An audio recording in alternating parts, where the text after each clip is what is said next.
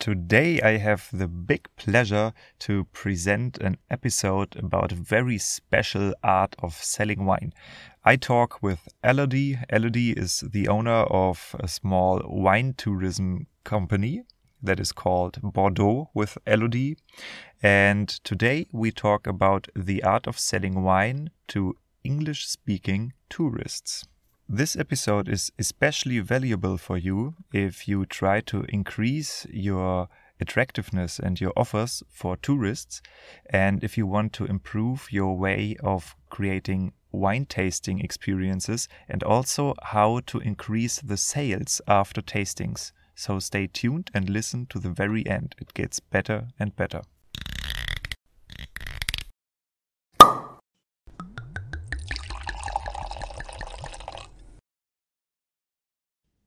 This episode is presented to you by Wine Plus. Wine Plus is a German based platform for wine professionals from all around the world. It is written W E I N dot plus, W E I N dot plus, and all the episodes of The Art of Selling Wine and my German podcast, Wein Verkauft, are available in early access for the Wine Plus members. It's a free membership, so you don't have to pay, and you get two weeks early access to any episode. The Bordeaux series is also powered by Amorim Cork. Amorim Cork is partner of my German podcast, and therefore they enabled me to do this whole endeavor in Bordeaux. And if you are currently looking for a new supplier of high quality cork, I recommend taking a look at Amorim Cork. And if you understand German, I also provide a nice German episode. I think it's number 62 with Gerd Reis. He's the CEO of the Northern European division of Amorim Cork, and we talk about the renaissance of cork and the future of closing, closing systems for wine bottles. And last but not least, this whole series, the Bordeaux series, was made possible by a German company called Euramobil, Euramobile, you would pronounce it in English.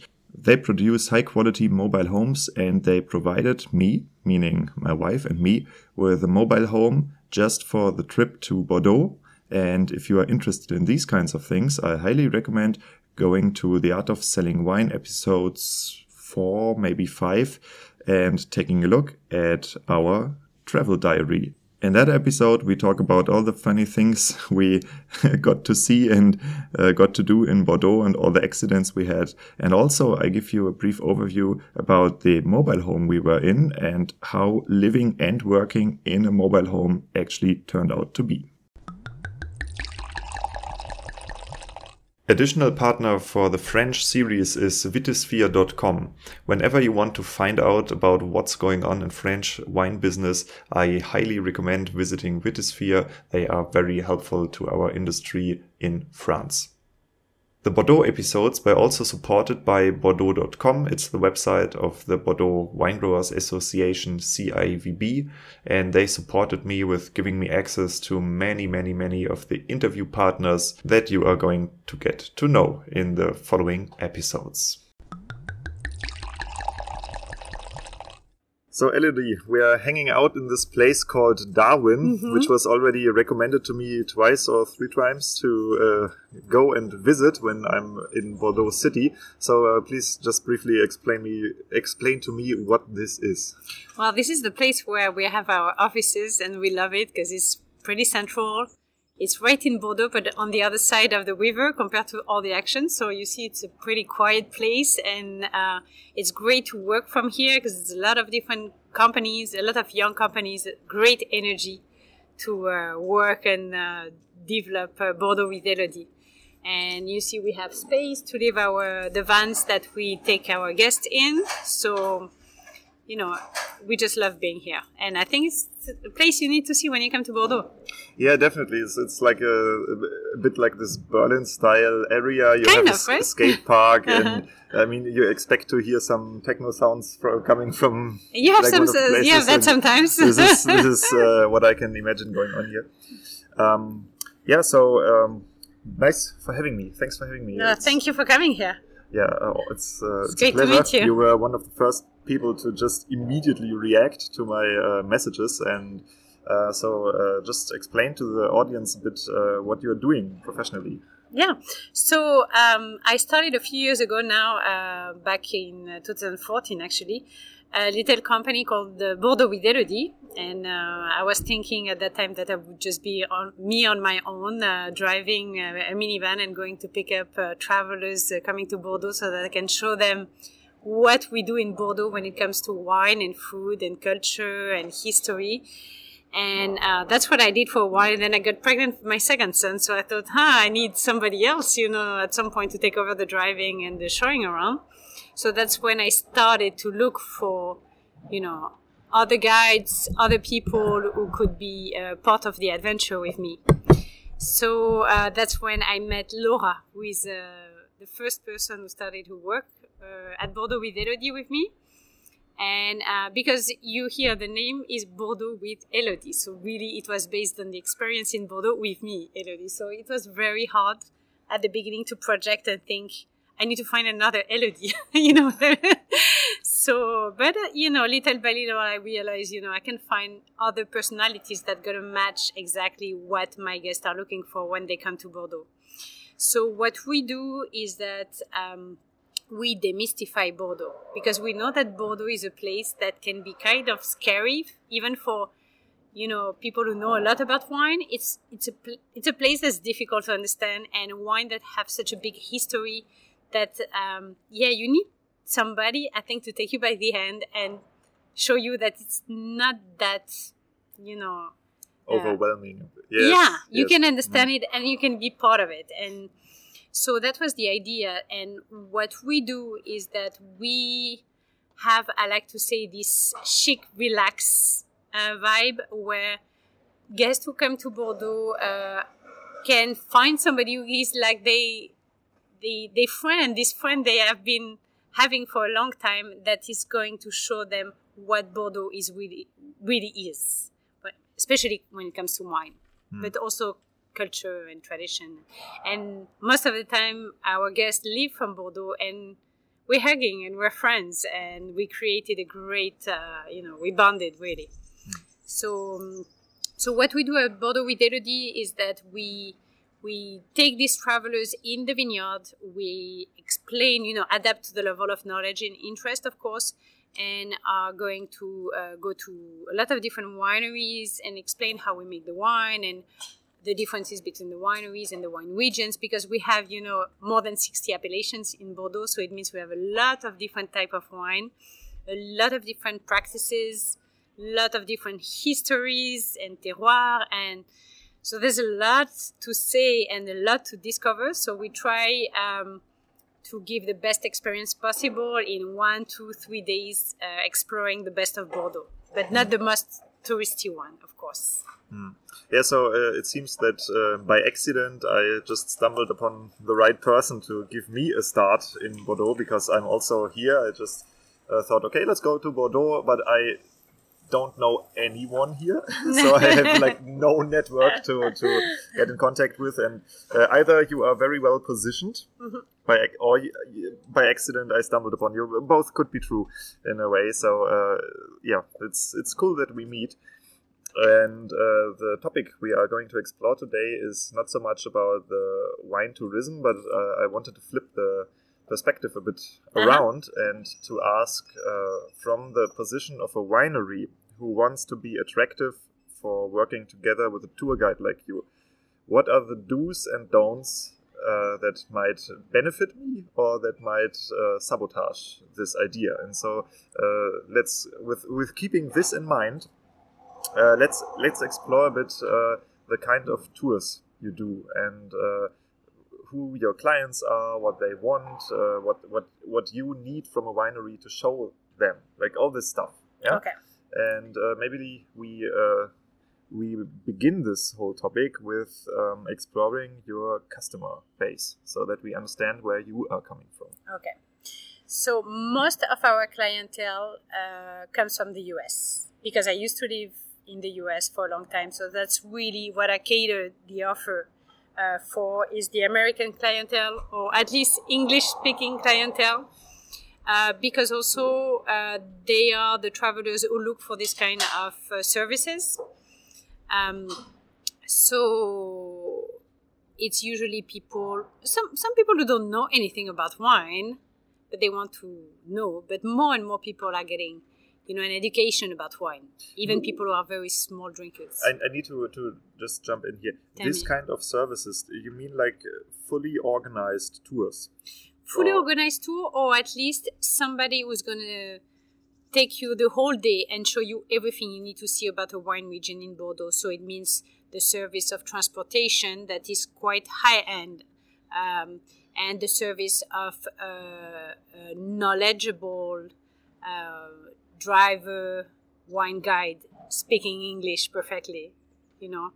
And the person who is going to know where to take you because what is interesting in using a service like ours is that there are more than 600 wineries 600 wineries only in saint-emilion.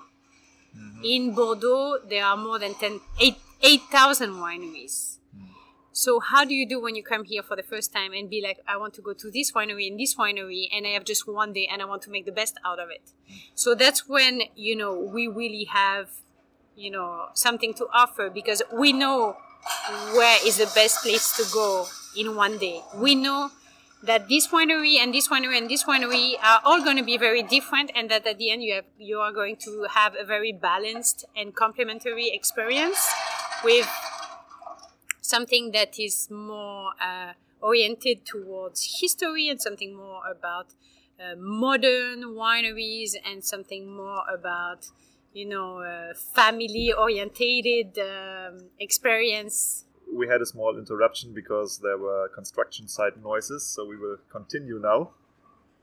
Uh, so uh, we were talking about uh, the, the kind of service you offer, and you said um, this is especially demanded by uh, English citizens, American mm. citizens. Americans, yeah, yeah, because that's really the way that they travel, and I think that you know, compared to French people who have five full weeks of vacation a year, you know, usually people in the US have a lot less vacation, so they want to get the most out of it when they travel.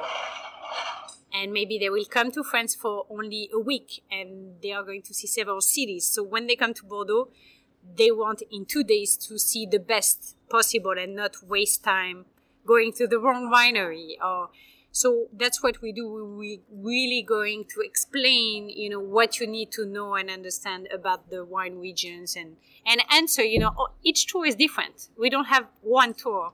Each tour is different because we are going to customize to you know each uh, request and level of knowledge and uh, you know what people are here for. Some just want to go around for the day and see beautiful landscape and drink nice wines some other guests are really going to want to learn and are here really because they want to get a better understanding of what they get when they come in a wine shop and they want to get some Bordeaux wine.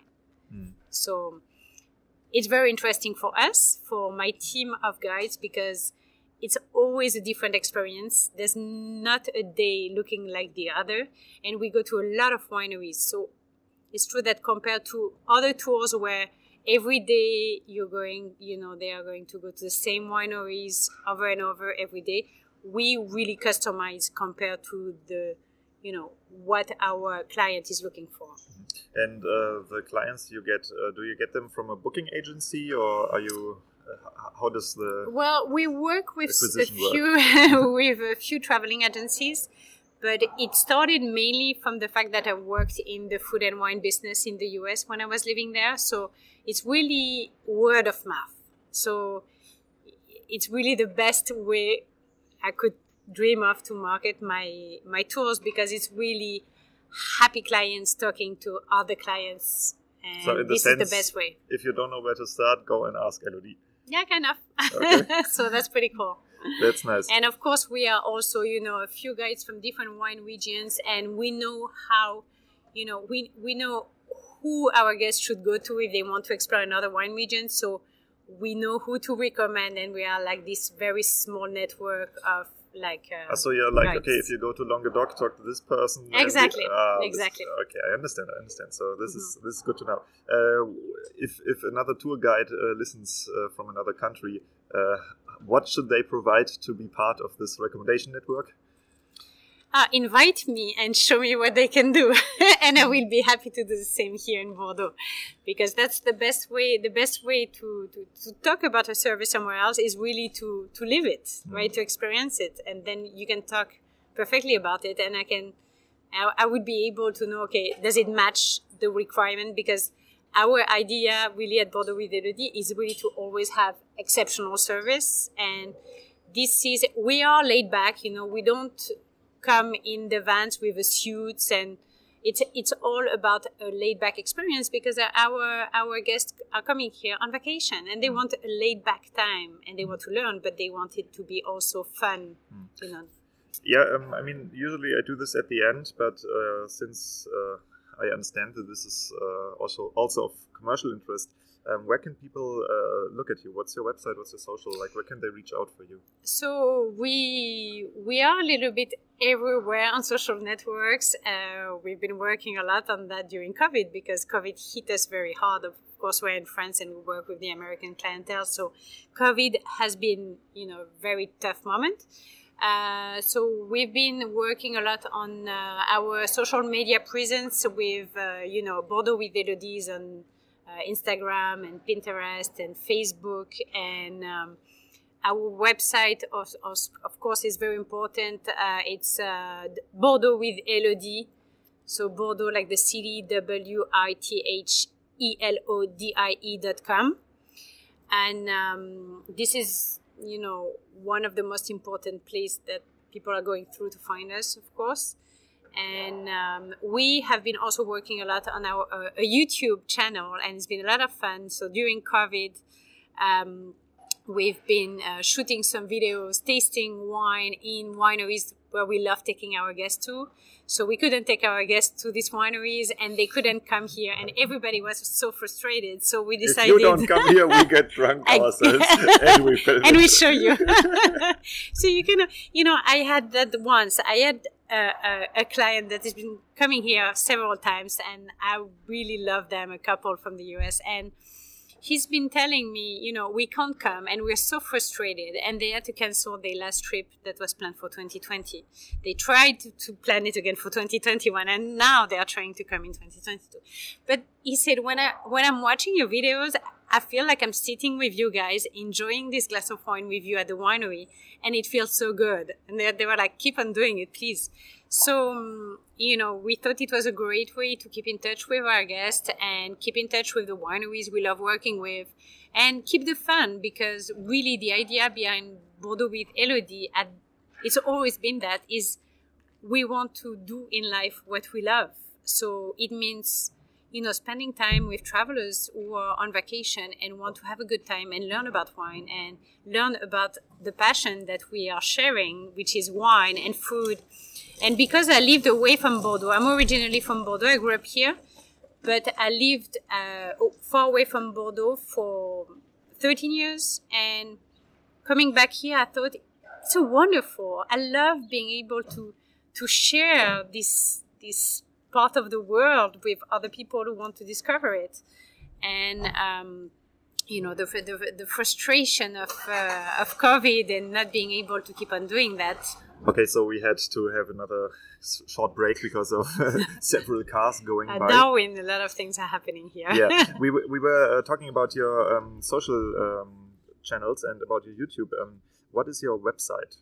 So my website is bordeauxwithelodie.com and we are going to present you know some different tours that we do here and the team of course because the the, the, the key of bordeaux with elodie are the, the, the people in the team the all the different uh, characters and uh, knowledge and personalities that are part of the team of bordeaux with elodie. And there is also one section that is very important that is the section of our wine club uh, because also it started back in 2017, we started a wine club because a lot of uh, travelers coming here wanted to get some wine back to their home. Um, it's not easy to just uh, buy some wine in the properties and ship them back to your home for a lot of things because it all comes you know to the different duties and taxes and you cannot just not ship wine just like that and the cost of it, and also because I will go deeper into the subject if you want after, but a lot of wineries do not sell their wine at the estate. So we decided, you know, to start this wine club so that our guests would not have this frustration of not being able to get the wines back to their home in the US, and we could offer them like the Elodie selection, you know, with like all the wines that we're tasting all the time. We discover like gems all the time, and we want to share that. So we started Bordeaux, uh, the, the Bordeaux with Elodie Wine Club back in 2017, but really didn't have time to develop that. So when COVID hit and we had one thing, it was time. So we uh, started working a lot on our wine club offer, and it was a lot of fun. And we thought to talk about the wines that are part of, you know, that, that, that made the cut in our wine club selection. What about shooting tasting videos in these places?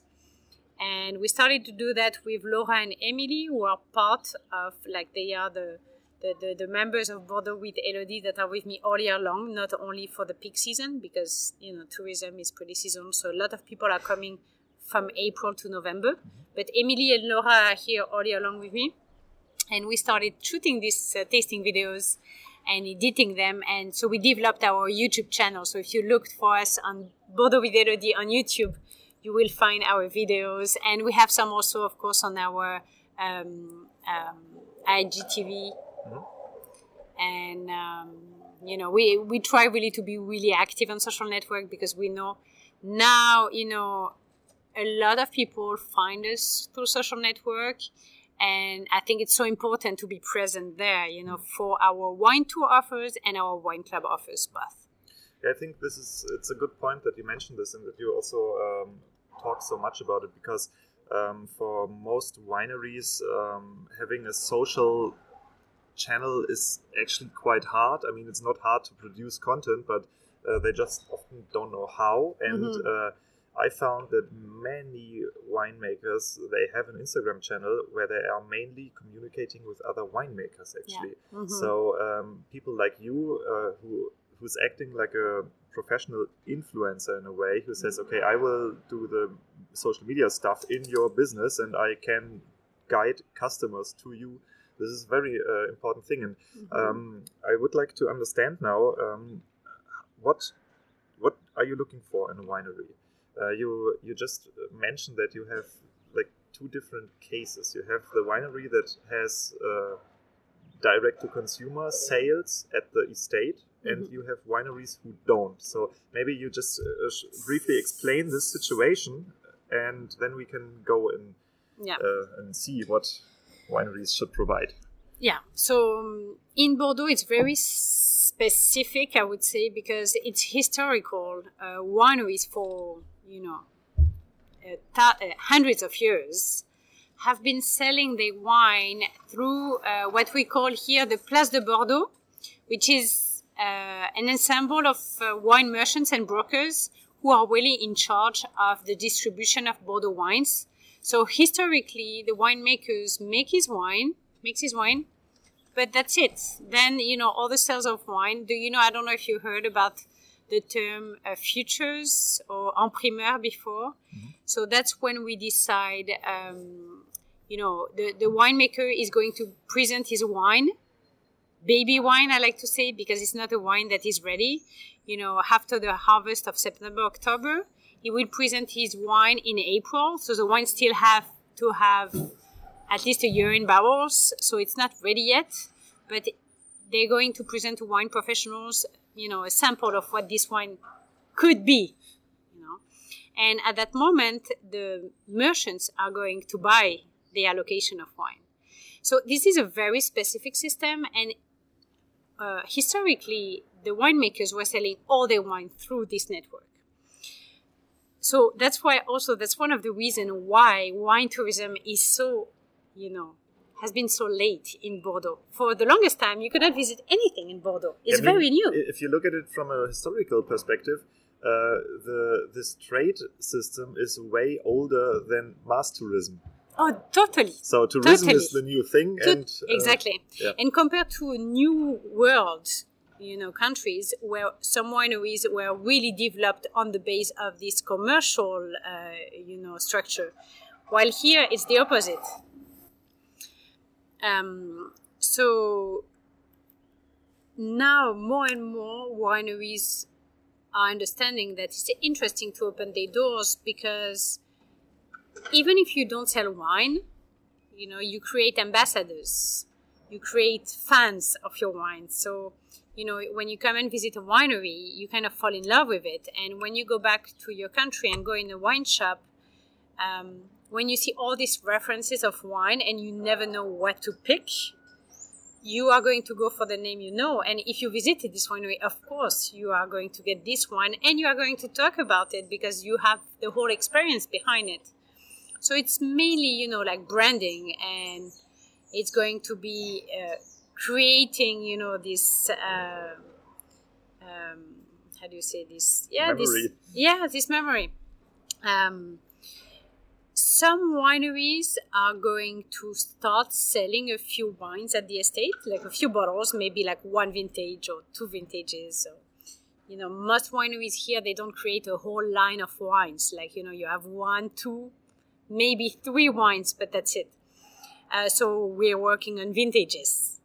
Uh, so some wineries will have, you know, one or two vintages for sale, you know, create a little shop, but it's, it's still fairly new. It's still fairly new when it comes to Grand Cru Classé, the most prestigious wineries. Uh, we take a lot of our guests in these wineries because they are the big names that you want to know and they are the top wines that are sold all around the world. But do they provide provide tasting opportunity? Or? Yes. Okay, so, so I cannot buy, but I can taste. Alors, some you can do both, and some you can only taste. And then, if you want to buy, what the winery will do, because now you know they, they, they, they are prepared, I would say, that even if they don't sell, because they don't want to compete with this distribution system that is all set, you know? They depend on the system. They depend on the system. They don't want to mess it up. Um, so it's very uh, important. And what they do is that, for example, you tell them, okay, I live in the New York area, so they will provide a list of shops or distributors who sell you wine in this area. So it's like working hand in hand with your distribution system, which makes sense because the winemakers is are going to be focused on making wine. That's it. Now, when so it, let let me kick in. Um, yeah so from a winemaker's perspective, if you brought an American tourist from to me coming from let's say Texas, it would be a good idea for me to build up a system where I can say, you like the wine you tasted here, I can order it from here for you in Texas and you get it shipped to your home while you are still here doing your vacation. This would be a good idea? Could be. Could be. However, it's pretty complex, I would say, because a lot of wineries don't even know who is the final seller of their wine in each areas. Because it's wholesale to wholesale exactly. to, okay. There's a lot of middlemen in the in the in the process. And these middlemen you don't know what they stock are. You don't know what their inventory are. Okay so then let's let's uh, think it from another perspective if I was a merchant, because also small merchants listen to this podcast, and I had Bordeaux wineries in stock, letting them know that I am one of the direct to consumer merchants might be a good idea. So that they can provide my address to the final customer if it is from this area. Could be, yeah.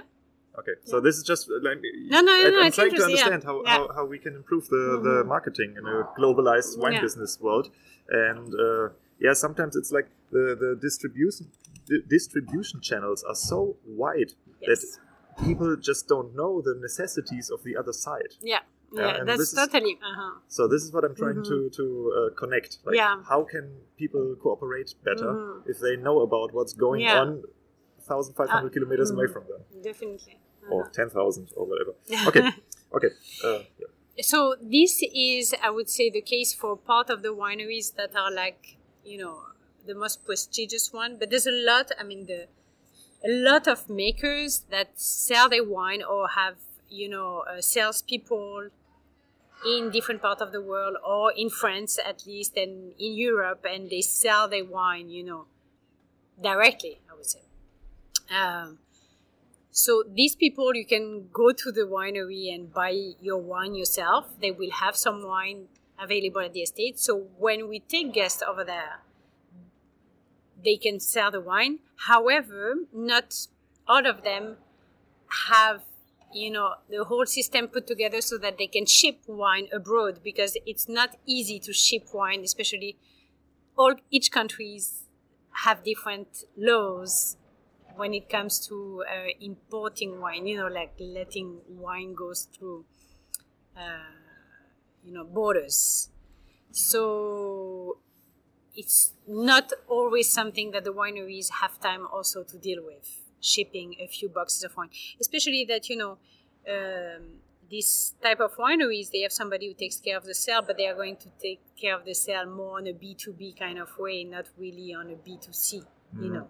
Yeah, and uh, this is it's super interesting to me. I'm, I'm, I'm sorry that uh, my, my mind is uh, very very associative, and I'm, I keep thinking about what kind of opportunity this opens and how a winemaker could uh, take advantage of it. Mm-hmm. And if I as a winemaker sell to a B2B wholesale wholesale mm-hmm. retailer. Mm-hmm.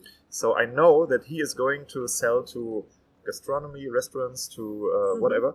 I can put in information in the wine boxes and tell them if you are one of my direct to consumer retailers, contact me so I can recommend you. I need to know who you are. And uh, like th- this information could be placed with a small flyer inside the boxes that mm-hmm. are meant to go to B2B. Mm-hmm. I am just no, no, I know. I mean, how, how to do this, yeah. Mm-hmm. Okay, and uh, yeah, so uh, this is it's it's very interesting. So you say they uh, the the sales person, the sales network of the wineries often also is B two B. It's around the world from these Bordeaux places, or um, could be around the world. Uh, after you know, it, it's the cases are very different from one winery to the other. One is going to have a few middlemen, and one is not going to have almost any. So, do they have direct salespersons, or is it the merchants some, yes. who have the? Some some use they their own sales force. Some go through merchants. Mm-hmm. Okay. And However, these wineries are more open, and they want to sell from the estate directly to somebody who would stop by the winery. I mean, it's obvious. It's the best kind. The, the they, yeah. they earn the most per bottle mm-hmm. in this yeah. way. But the volume is not big. The volume is not big. That's right. Okay. Uh, so yeah, this is nice to understand. And um, the when when you look at uh, the kind of wineries that get demanded in your tours, mm-hmm. is it more the wineries that have this huge merchant network, or I mean, can can you no. see a difference, or is it just people Not, are happy with anything you present. I know most of the time people are happy to just trust us on the selection. Uh, because also they see the reviews, you know, on TripAdvisor and Google My Business and, you know, all these different um, website where you can see testimonials and see that, you know, people are confident, they are confident after that we can, you know, select the right wineries for them and I think it's the right way to go because really we have the best position to know where we should be going. Mm. Um, because we look for these wineries that offer, I would say, the whole package, and each year it can be different because it needs to be great wine, great uh, guide because the person at the estate is going to be very important. So, in that, let's let's talk critically you have to have a person that talks English in a way that you can understand. Exactly. Which is a big problem it's, in many countries. Exactly. So that's that's what we do each year. We make sure that in each estate they have the right person that is going to be also have the right attitude. You know, we want somebody warm that's going to really create an experience, make that you are going to fall in love with the place and have a great time. Um, the person is fifty percent of you know the the work, I would say the wine, the quality of the wine, the beauty of the estates. Sometimes you don't have a beauty in the stone or the building itself, but you have beauty because, you know, it's the 10th generation uh, of a small family working all together in this yes. place and it's amazing and you don't need to have beautiful stone, you know, I mean. Um, and uh, you want you know this winery also to be reliable. You know we take an appointment with them. We want to make sure that when we arrive everything is set. Everything is going to be you know perfect. So it's like a lot of different criteria that we take in account when we decide who we want to work with. Do you have a fixed quality management system for that? It's really uh, feeling based and um, we know, you know, the list of wineries in Bordeaux is very big, but the list of wineries where we take our guests at the end is not that big. What, what are the typical no-go criteria? So you talked about the pro side, but what what happened? I mean, obviously people just fucked up opportun- appointments, so uh-huh. they didn't prepare, or well, yes, yeah, sometimes or you arrive and yeah, they they forgot about the appointment. You know, like so it's it's being being serious, mm. being serious, and you know, knowing that we can count on them and they are square. You know, we know we know what's going to happen, and it's having a good quality moment. You know, when it comes also to the tasting, because you know some places you arrive at the tasting and it's going to be you know maybe this vintage that is not that great that they pull out just for the taste and we don't want that we want our guests to have an amazing moment from a to z so we want the guide to be good and to be human and to, you know, doesn't have to be the most knowledgeable person, but we don't want the person to be saying, you know, things that are wrong neither. I have five so, minutes, then you need to go. uh, stuff like that. So, um, and then, you know, the tasting is very important because some places are going to spend one hour talking about the estate and it's very interesting but at the end you also come to taste the wine and have an exchange about this tasting and it's very important and you know sometimes this moment the tasting moment is too you know is not taken into account enough this is perfect. Let's dive deep into this because nearly every winemaker uh, needs to give tastings from time to yeah. time. What in your opportunity makes up the perfect tasting in matter of time and matter of uh, content? How do you structure the perfect tasting so uh, it's funny because we we've been thinking a lot about that, and usually wineries give an hour total experience, right? So I really think that we shouldn't spend more than half an hour talking about you know the technical facilities and the history and you know what needs to be said in general i think we spend uh, in this hour that we would spend in the at the winery um, we need to spend at least half an hour at the tasting table and I think there's a lot of things that we talk about while we are visiting the estate, the technical facility, the vines, and all that, that could be talked about during the sit, the seated tasting. And I say sit tasting because a lot of wineries still offer tasting standing, and I think this is really good for professionals, but not for travelers, visitors. They want a moment where they're going to be sharing really an experience. So a few wineries do that very well and offer a tasting room where you are seated comfortably with a little um, booklet of you know the wines you are going to be tasting and maybe a game around the tasting you know like the, the game of the, the, the aromas you need to smell or something you know like a nice printed um, booklet about the different aromas or something like that. What uh, is very important, I think, when you taste wine, and most of the time it's not done, is just to offer something that people can actually eat while they drink, while they taste. And it can only be like a pretzel or a piece of bread or something very neutral and not complicated. But it's just that a lot of people because they are not professional tasters, when they come to the estate, they don't manage and they don't want to just, you know, taste wines without having something to munch on. So this is, I think, very important. And on top of it, there are type of tastings that are very easy to put together, and you don't have to go maybe to your cheese shop or to the uh, charcuterie uh, before setting up the tasting. You know, you can just have like some chocolates. Now, you know, like a lot of red wines, you know, we like pairing with chocolate and you know our guests love it when they discover that they can pair their red wine with chocolate. Or so white and salty popcorn and stuff like Yeah, this. Is exactly. a bit, a bit fancy. yeah? and this is going to create also something different. So they go, everybody's going to remember it and going to talk about it and going to want to recreate this experience after. So uh, I think this is very interesting to do this kind of things, and it can lead you also So kind to of a, a lifestyle takeaway that people can implement exactly. when they have their dinner parties at home. Yeah. This is good.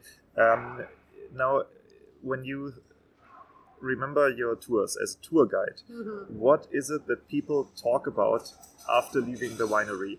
What, what are the topics they remember, like the, the, the, the good impressions or the bad impressions? They what do they complain about typically, and what Mm-hmm. what do they are they uh, what are the unexpected positive gains for them?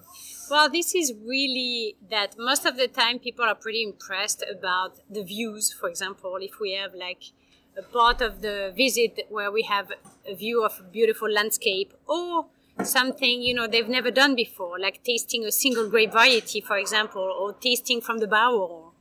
You know, these type of experiences that they don't get in another place. They will never talk about. Oh, that's funny how they do the alcoholic fermentation. You know, like th- this is not something that will come in the conversation, but it's going to be this little specific moment or you know little things about the story of the chateaus that is so funny or you know just a little bite of the history or of the place that maybe has nothing to do with the wine but it's like this thing that you're going to be able to say easily to other people when you're going to tell about your trip or your experience there and that's what I was t- talking also about. Yeah, the chocolate and wine, and the popcorn and the white wine is that's something you are going to come back in your social world and be like, guess what I did last week? I tasted that at that winery and it was incredible.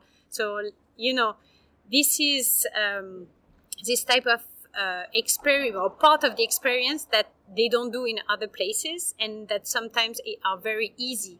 Or like for example, having little corners where kids are going to have something to draw on or whatever, something, you know, that is prepared for kids because now people want to go and visit wineries with young kids, but they don't know how to do it because nothing is done for them. The same is So- true with dogs.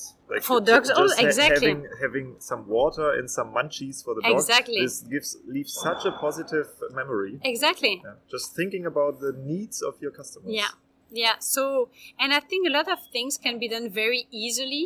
Like, and, you know, sometimes it's not, you know, people don't see it. But for example, when you talk to your guests standing in the vines, in the sun, in the heat, Yes.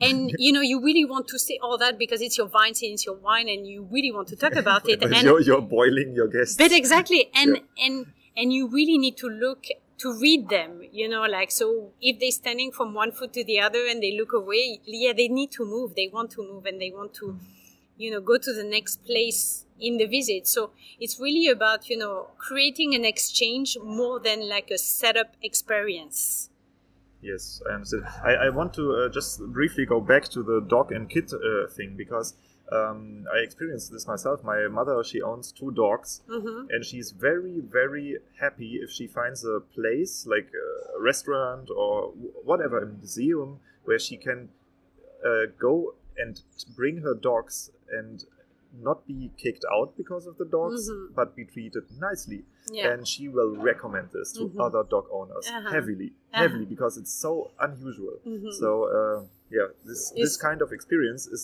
is crucial if you want uh, people with families, people with dogs to recommend. exactly Yes, and and many winemakers totally overlook this. yeah Yeah, and uh, yeah, I, I get this. And uh, good, good, good tips you give here. I really like this. Yeah. because I think, I mean, for me, I see us, we are really working hand in hand, hands in hand, sorry, with the wineries, and we want the wineries to create the best experience possible because that's what we want for our guests. So it's really important. I'm all about feedbacks, and Yes. I, I'm, I must be a pain to a lot of wineries, being like, okay, well, this is what we would love you to do, but it's not because I want it. It's Yes. because I know that it would be great for our customers. Yeah, and I, I want to extract from you the perfect uh, experience so that other wineries, maybe in Bordeaux, but all over the world, can Mm-hmm. set up their uh, value proposition, so to Mm-hmm. say, um, their their offerings, um, because this is it's about selling wine, Mm-hmm. and uh, this podcast is about the art of selling wine. Mm-hmm. Um, when people get frustrated, I mean, you must have had this in your uh, company history that people were just like, "Oh, this was not so nice." Uh, what was it about? often because the person who was the host at the place was not maybe friendly or knowledgeable or warm so she didn't or he didn't manage to create a good vibe for the experience. Sometimes it can be just because the wine was not good but this can come from a lot of things because you know sometimes it's very young vintages because they don't have all the vintages in stock to to put the tasting. And for some reason this is something i still haven't understood really is why you know during visits people feel like they need to open the bottle at the moment of the tasting you, Ah, so you you have wines that need air, yeah. And they should just prepare them. yeah them. but they don't because they feel like you know guests want to see it being opened. But i don't i really don't think so. I think it's also educating the guest on how to sell the wine. So telling them okay this i decanted it during two hours because this is really what it needs to. And Being polite to you, I re- pre-opened this. exactly Okay, it's yeah, it's just a matter of how, how to sell things. And uh, I want to add another thing, uh, which I just learned from a German winemaker. He's very very big on online tastings, and he experienced that um, educating the people about how to store the open bottles and in which order to drink them. Like, for example, uh, the white wines uh, stored at this temperature, down in your fridge or up in your fridge, lying, not lying, whatever. Uh, open, let them open, close them again. How do you store these bottles and in, in which way? Uh, can you preserve them for the longest time once they are open? Yeah. This is critical knowledge. And he says most people are like, oh, I always just uh, threw my old wines away after three days, and now I learned that there is uh, wines uh, that can be open for two weeks and still still be nice to drink. Like this, this is mind blowing for mm. some people, and for us winemakers, we know about this. but, we many- don't think of sharing it Yes, but Yeah. many people don't know about it. Yeah. stuff like this. Just, just yeah. the little tips but it is really about that i feel and i understood that from living abroad and living away from a from the, the a wine region is that i grew up in a family of winemakers so it's just so much part of our everyday life that we don't think about it but when you live away and it act- actually the shock started when i waitressed in new york and somebody asked me for a cabernet sauvignon and i was like what are they talking about? Because here we talk Medoc, we talk Saint-Emilion, Bordeaux. We don't talk grape variety. So the first shock was here, and I thought really there's really a, a communication issue, like a, a lost in translation kind of thing, because it's not the language. It's really about the culture. And here, our life revolves so much. I mean, wine is so much a part of our life, and winemaking and wine serving and all that that there's no real uh, structure of use. You know, it's it's part of the life of you people. You just grow up with it exactly. and know how to handle it. So so you don't Yeah. put words on things, but sometimes it's really important to kind of like put it on paper or put it, you know, like um, really put steps, like uh, you know. Um, what to tell the customer, you mean? or- yeah and Yep. and how to communicate about things because it's so obvious for us because we grew up here but it's not obvious for somebody who didn't grow up in the area or in a winemaking area So so, if you want to do a cool thing, provide this list with tips for, of, for yeah. winemakers to download. Mhm. And if you provide this, everybody who will listen to this podcast will go to your website i and know download uh, yeah i This think that would be a good thing to How, do how, yeah you, how you get uh, them into your newsletter, actually. Mm, okay, cool. Um, do you have anything else to add uh, about a perfect tasting? Um, I think it's always very interesting when you can do vertical or horizontal tasting. So meaning several vintages of the of the same wine or different vintages, uh, same vintage for different wines. Uh, this is always very, interesting. Being able to compare the the impact of the different terroir is also very interesting because usually we don't realize and people you know it's the thing when they want to choose a bordeaux wine and they see so many references of just the same appellation bordeaux bordeaux Supérieur they're like how can they be so different well that's the terroirs that's we spend you know once I had guests who counted how many times I said the word terroir in the day, and it was like hundreds in the because this is the whole key here. So you play the, the game every time I say terroir, you take a sip of wine and. Uh... well, we're driving, so we can't play that. but you know, after hours, why not? Um, but uh, I think a perfect tasting would be not just a tasting where I pour a little bit of wine and I'm like uh, okay, in that you smell some, you know, aromas of uh, blackcurrant and uh, cassis and uh, licorice and uh, cocoa and nice tannins, and that's it. You know, I think it's good to give the keys to your guest on how to taste because most people remember when you started tasting wine. I mean, like if you didn't grow up in a wine country, uh, winemaking country or area, you didn't taste like it's not natural so you need to learn and it's really intimidating to start with because you're in front of somebody who made the wine or somebody who is you know used to taste wine so you don't want to be saying things that are totally you know wrong. So you need to actually help the client to understand the different families of aromas just that you know what is you know uh, a young wine Merlot dominant supposed to taste like in Saint-Emilion, for example. So give them the tools so also that you could just ask how much they know about wine. Oh, this so is for you- sure. Yeah, this is for sure. This is usually now something. I mean, us. The thing is that when guests come with us, this is elements that we give right away to the winery, to the Ah, guide. so they know Like- okay on so which they level know are we exactly. okay but I think it's very important um, to have a conversation about the feelings about the wine. But you know, if you see that it's not gonna go maybe so much further, you can see that people that it's it becomes uncomfortable for them Exactly. and they feel like they blame themselves and we don't want that, Yes, of yes. course. And you want it to be a positive experience. So what about you know, as I was saying, pulling some chocolate or something else that is easily stored in one of the So cabinets? have you ever tried Exactly. so Exactly. you can totally turn the, the conversation around Yeah. Hmm? And that thing, this is important to be able to jump from one thing to the other. And, you know, now everybody has Coravin, you know, and just be like, you have somebody that's very interested in vertical tastings and, you know, amazed by your older wines and really would want to taste one day a very old vintage. You know, if you have access to, you know, older bottle and it's easy to just take a pouring size, this person is going to remember that all their life and going to talk about it to all the people they know who are interested in wine. In this winery, I tasted in 1985. Can you imagine? He poured that specially for us. I mean, you can creating also this just moment. go and ask like one of the younger persons in the group what is your date of birth and then you Exactly, have, yeah, then you know what you have to Yeah. Okay cool And, uh, just uh, Yeah, also once, um, I mean, we used to do that in this wi- winery. Not a lot of people do red and white in Bordeaux, but some do.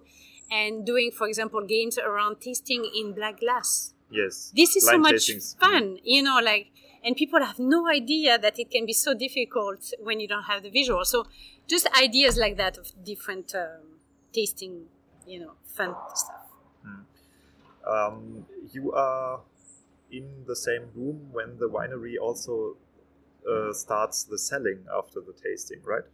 So you, Yeah. ca- can you can you please um, give us an idea about the most successful selling approach after a tasting, and what what can be done nicely, and what is in, in terms of money most successful in terms of money, like. Can you be too pushy, or do you need to be pushy? No. Like, how, how do I sell I after mean, a tasting? Really i mean and we don't go to places where wineries are pushing. This is one thing. If we start going to a winery bring guests and we see that they are pushy we don't go back there. Because we want our guests to feel comfortable. They pay with us for an experience. They don't we don't want to feel that they have to if they don't feel like it. There is one winery that we really i really love and they really know how to do it really well. Um, when you start the tasting, you are seated with a little, uh, really uh, simple booklet with the, your name on it, the name of the guests. So, of course, it requires preparation, but they have an appointment, they know the name of the guest, they put it on this booklet. Right away, when you sit down at the table to start tasting wine, and you know the, the guide or the, the winemaker is going to go uh, in his room to go get the wine and the glasses, and you know they they actually serves few slices of uh, cheeses with uh, walnuts and really easy, very nice uh, presentation, uh, you know, on the cutting board. And during that time, you know, you relax on this uh, couch. There's some nice little uh, jazzy music, you know, so just you just feel good, you know. Music, another part we mentioned for so the first important, time. yeah, because n- nobody does it. But I mean, this, I mean, no- almost nobody does. So lounge jazz is always fine. Yeah, but uh, you know, it doesn't have to. It needs to be very uh, light. But you know, I learned from the restaurant business, light and sound are the key elements after location. Okay, okay. But let's But go back to the. it's very important for process. the tasting room. Yes. So because you want your your guests to be very comfortable there, okay? Um, and during that time that you go get the wines, you have this little booklet and you see your name on it. So of course you want to look at it, right? So there's a little description of the wines that you are going to be tasting, and there is a little price list there. First, the, the, the guest is going to look at it on its own. The person who is coming back with the wine is not going to talk at all about selling wines. Ah, so if I don't want to mention the price of the wine to not have the sales conversation, I just give the information in It's case right you there. need it. It's right there. Okay. There's your name on it. You are going to look at it. You are going to look at it, and and then you are going to taste the wines. Now, some people like to do the, you know, it really depends on what you sell, but some people like to give the prices after because sometimes it's like these amazing wines that is like is everybody's favorite almost in the in the tasting session, and it's much cheaper than all of, all the others, you know, for some reason. So everybody's gonna go go with this one. You know, it it all depends on your strategy, of course. But uh, I think this way of having that in front of the guest, letting them taste, and they just feel so good because they have such a good moment, good moment of sharing, and you take your time doing the tasting, introducing each wine, and you know you let them, you know, be comfortable, and you know whenever it's done, they tell them, well, if you are interested in getting some wine, we are going to make a stop at the boutique on the way out. So feel free to look around and uh, pick whatever you want. Okay, so uh, general idea is I offer all the information they need, for example, the shipment information, the prices, whatever is necessary, and then I tell them if you want to buy, Mhm. I will be in the store. You can have a walk around, Well, whatever. yeah, yeah. Yeah, but usually it's on the way out. So Okay, and you see this as the most comfortable way of selling. Yeah. Is it also financially the most successful way? Can you? I feel like it's the way that people buy the most, the most here with us. Because they don't feel sold to. They, they it's a free decision, Exactly. and this is very important. I think it's key. It's key. Yeah, And, I, I would agree um, to this. Yeah, and uh, and I feel like you know some wineries where they're going to ask you right away your email right when you arrive, and this you don't feel comfortable. How many newsletters do you want? we have one, two, three, or four a day. You want to create the moment, create the link, and then the, the, the, the selling or not selling is going to come a lot after. Yeah, I agree. I agree. Okay, cool. Um, one last thing. Now, um, I talk a lot to wine professionals, uh, especially in, in different types of wholesale, retail, whatever sales business. And they say they often get approached by wineries who want to sell there, and some do it nicely, some do it very poorly. Poorly, mostly meaning they have no real pricing strategy. They just send the end consumer prices and they say, yeah, just reduce about 20% and there you go. And they have no, um, no representation material. They, like the, the whole style of approach is totally unprepared. And um, now, if if I, as a winery, would want to work together with you or somebody comparable to you in another country, uh, what would be a good way of approaching you or your company to become partners? I would say that if it's not a major prestigious winery that we already know because we, you know, we know them all the prestigious, you know, wineries that you know that are the bigger name. I would say that it's somebody that would send me an email and then contact me by phone to tell me that, you know, what are their strengths right away. I don't really care right away about their pricing strategy or right away. I want to know what are their strengths and why I would want, I would want to go there. You know, maybe they have this amazing service where we can have lunch with the owner, you know, for or maybe they have this uh, great offer where you can do so many wine side by side testing or you know if it's not a winery that is well known or that I know, I want to know what makes it so interesting that I want to go there. Something different, not the typical visit uh, of technical facility, vines tasting. You know, I want something different. You know, do we do barrel tasting? Do we know? Do we blend our own wine? Do we have like a point of view that is like the best you can have in that region for this and this reason? Or maybe yeah it's the the father or the mother that still does the tour on their own you know like there's one winery we love is the mother who's been you know the the wife of the winemaker who does the tour themselves. And it's very simple to visit but it's always the fa- favorite because she's going to share you know like she's going to share old pictures and show us the old tools that was used by the grandfather in the vines. You know all this is very unique. It's not something that you can see online or wherever it's something you need to live and share the moment. Um, so that's the kind of thing I would be interested in going and seeing this winery if they were telling me that.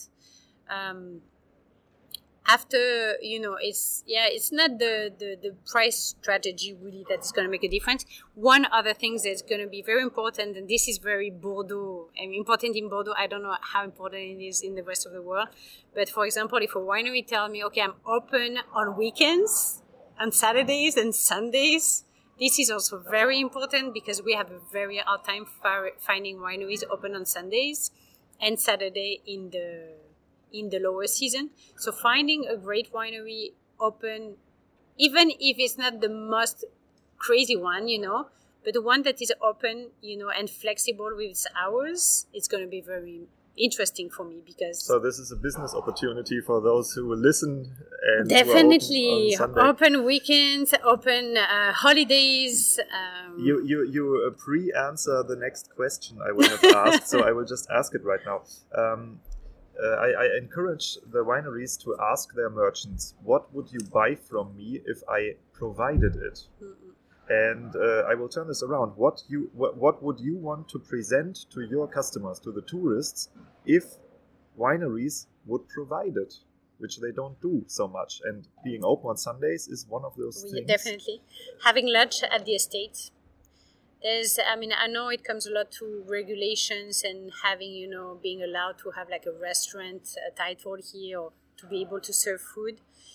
But a lot of our guests would like to have lunch at the estate and it's not something that is easy to do uh, just because there's not a lot of offers compared to that. Um, a lot of people would like to sleep at wineries and there are a few estates of guest houses but there's no services around that are provided. So once they are in this vineyard sleeping, there's no food, there's no uh, driving, there's so you're kind of like stuck in the middle of nowhere. If you don't have your own car, it's complicated. So these services, if you, I mean, sleeping in a winery and having access to the services would be fantastic, and I would sell it totally. But right now it's too complicated because our guests come without transportation, and it's but I bet this these are solvable problems. I mean, you just need a catering service from a restaurant near to you and a cab service. I mean, Uber. Come on. Yeah, but Uber in Saint-Emilion is not doesn't, doesn't exist. Doesn't okay, Uber but, but in the middle of net. I've seen cabs driving around. Well, in Bordeaux, but not in the countryside. It's ah, still okay. it's still it's still uh, an issue, okay. really, and this sucks because you know it could we could develop a lot of things like that. Okay, so ideally, I provided a sleeping opportunity with food and uh, shuttle service. Yeah. And uh, yeah, I mean, this is something that also some wineries who are interested in local sales they could uh, work out an idea how to pro- provide this uh-huh. in a uh-huh. corporation. Yeah. So it, that it becomes more could be uh-huh. cost effective. Exactly. Yes. Okay. But uh, eating also lunch at the estate is also something very important, and getting to know the winemaker, spending time with the winemaker. This is key. They want, you know, I think the COVID brought that also. People want uh, human experiences more than anything else. And craftsmen. Exactly. Yes. So spending time with the winemaker, having lunch with the winemaker is something that is not that difficult to do for a winemaker, but that is life changing for uh, customers visiting. I think this is uh, a very nice list of do's and don'ts, and I, uh, I will stop it here. We've just reached the one hour mark, and uh, thanks, Elodie, for. Oh, you're me. very welcome. And uh, yeah, this really was the art of selling wine to tourists. I think I will name the episode like this. Uh, I just I, I, took a note on this, and uh, thanks a lot. I Thank you. Thank you. Me too. It was great. And yeah, if you want to meet Elodie, uh, just check out Bordeaux with Elodie on Instagram, Pinterest, Google, whatever. You will find her. I'm sure it's not that hard. And see you soon. See you soon. Thank you. Now, here we dug up some real gold nuggets. So, uh, in case I need to mention, uh, every winery always has room to improve their tasting experiences. And listening to the people like Elodie who make their living with bringing tourists, bringing customers to wineries um, that are very good in doing such tastings, this is very valuable for any winemaker. So, um, in case you want to uh, improve your tasting business, I would really listen to this episode again and ask myself, where do I have space for improvement? And uh, as we said, uh, you can make people sit down. You can uh, think about food, yeah, about food pairing, about interesting food pairing, not just like normal grissinis. Um, you can think about music. Uh, you can think about who is talking to the persons and how you present your winery, and especially the sales modalities, uh, which Elodie described, the idea of giving all the relevant information without being pushy. Uh, this is crucial. It's absolutely cru- crucial today. And so, on one side, you can use this episode to improve your own sales tactics. And on the other side, if you now know what people or companies like uh, Bordeaux with Elodie are looking for, you can directly contact them and contact them in a way that is interesting for them. So, uh, as you heard, um, people like Elodie, they are aware of all the big companies and all the big wineries around. If you're a small winery that is starting, it might be very interesting um, to just call those companies and ask them what would you like to offer to your tourists if wineries would provide it? And then you get answers. Answers like being open on sundays. And then you can say okay so this is a niche market. I will be open on sunday for tourist tours. And this is how you can kickstart your business so this will work in any area where you have a significant amount of tourists. It's not only about Bordeaux. This can work in Spain, in Italy, in Mexico, in Australia, wherever you are. And uh, I really encourage you to take this very, very seriously because today we learned a lot about the art of selling wine to a certain group of people to, uh, let's say, all inclusive tourists and to tourists who are used to a certain way of traveling that is often connected to people from the Americas. And lastly, I would like to direct your attention to another interesting topic that was the uh, connection between the wine producer and the point of sale. So, if you work with wholesale and with exporters, importers, uh, you often don't really know who is actually selling your wine. And uh, it might be very, very important if you work together with tourists and you see, okay, there's a special um, destination where many of the tourists are coming from. Let it be the United States, let it be China, let it be whatever. Uh, you really want to find out where your wine is listed, in which restaurants, in which uh, stores uh, people can get your wine so that you can also tell them if you return home this is where you find my wine. And uh, yeah today i tried to present you with some tactics for uh, not only um, informing the tourists where they can get your wine later on but also uh, for letting those merchants and those people who run the restaurants know that you would like to get in touch with them. This of course uh, you need to um, to talk to about your uh, with your wholesales uh, company because um, they might not be so interested in that but in the end it also helps them. So uh, if they know okay you want to know all the small retailers who have your wines in store so that they can buy my more sorry buy more wine from the wholesale company and in the end the wholesale company buys more wine from you. This is good for the whole distribution chain so uh, this might be a very viable tactics to improve your sales abroad in other countries. So thanks for listening and thanks to all my sponsors. We hear each other in the next episode.